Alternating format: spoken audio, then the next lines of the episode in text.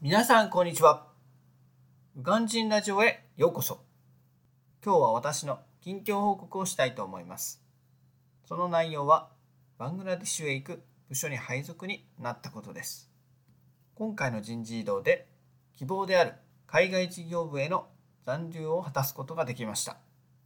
しかし、エジプトではなくバングラディシュへ行くグループに配置転換となりました。今回の結果を予測はしていました。私の専門から言って、そこしか行くところがなく、そこの上司とも何度かお仕事をご一緒しており、すでに私の存在を知ってくれているのが一番の要因です。他の会社はわかりませんが、少なくとも私のいる会社では、上司に名前を知られていることが希望部署へ行く最短ルートになります。今回は希望の部署ではありませんが、結果してその上司が引っ張ってくれたという噂を聞いていました。そんなこんなで想定通りではありますが、私はどうしてもバングラデシュという国が好きになれません。バングラデシュとエジプト、同じイスラム圏であり、宗教的な制約は何ら変わりはありません。しかし、行ったことのない私の情報でも、すでに問題は山積みです。バングラデシュは人口密度が世界一高く、今であればコロナ感染の危険があります。どのぐらいの人口密度かというと、日本の約40%の国土に日本より多い約1.6億人が住んでいます。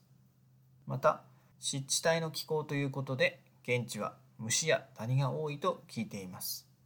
そして、食品保存の技術が低く、現地で食べられる食べ物にも不安があります。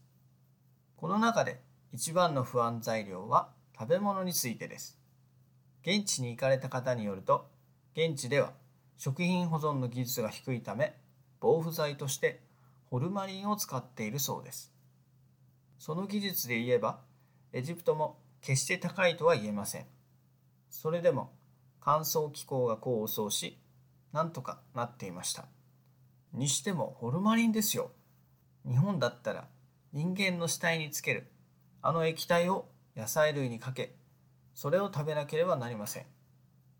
なので、現地に滞在や生活したことがある方は、がんの発生率が高いそうです。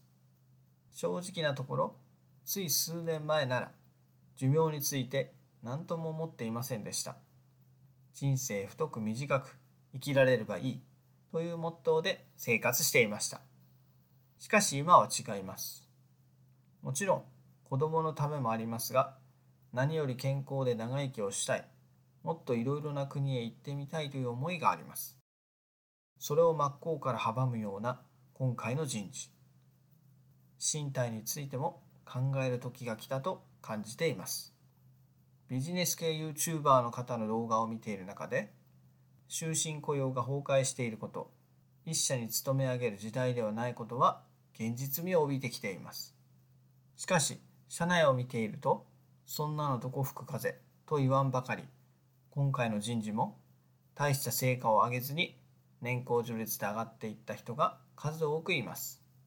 社内だけを見れば、ここで動くのは少々勇み足感が否めません。しかし、時代の流れを追うのであれば、今回のタイミングがちょうど良いのかと考えています。今の会社に新卒で入社し、早13年。思い入れがある一方で、いいところも悪いところも見えてきました。最近では、どうしても悪いとこばかりが目についてしまいます。そこに来ての今回の人事は、とどめの一撃と言っても過言ではありません。将来達成したい夢に向かうためにも、育児休業を取り、転職へ向けて頑張っていこうと思います。今日は近況報告ということでご報告させていただきました。それではまた明日。バイバイ。Have a lovely evening.